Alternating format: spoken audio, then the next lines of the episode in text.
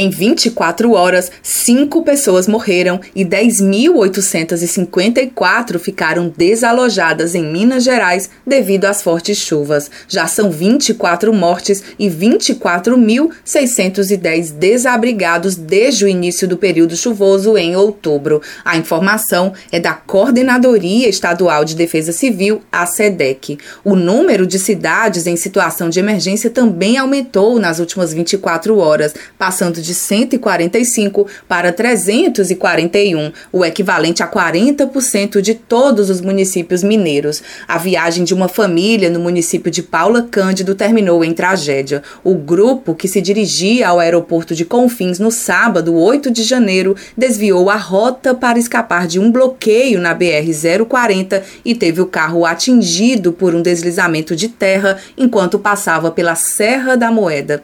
Todos os passageiros morreram, pai, mãe e duas crianças de 3 e 6 anos. Ainda no sábado, uma montanha de rejeitos de mineração desabou sobre uma barragem de água. O episódio provocou um transbordamento que atingiu a BR-040. A rodovia ficou fechada por dois dias, provocando prejuízos sociais, ambientais e econômicos para o território. Uma pessoa que passava na estrada ficou ferida. Segundo a Defesa Civil, seis famílias tiveram que ser evacuadas, além dos 400 bichos de um centro de reabilitação reabilitação de animais silvestres, o CRAS do IBAMA. Acesse o site brasildefato.com.br e saiba como ajudar a população atingida.